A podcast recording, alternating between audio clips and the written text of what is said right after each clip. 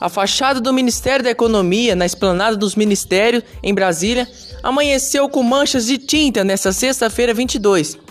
São pelo menos duas dezenas de manchas nas cores da bandeira do Brasil no letreiro que identifica a sede do Ministério. Estima-se que vândalos atiraram cerca de 30 balões. De acordo com informações dos vigilantes, o ataque pode ter acontecido durante a madrugada, entre as 3 e as 5 da, ma da manhã durante a troca de turnos. Até o momento, nenhum suspeito foi identificado. O local possui câmeras de segurança e deverá auxiliar nas investigações. Não é a primeira vez que o prédio é vandalizado. No dia 7 de outubro, integrantes do Movimento dos Trabalhadores Sem Terra, MST, protestaram contra o ministro Paulo Guedes e picharam a lateral do prédio.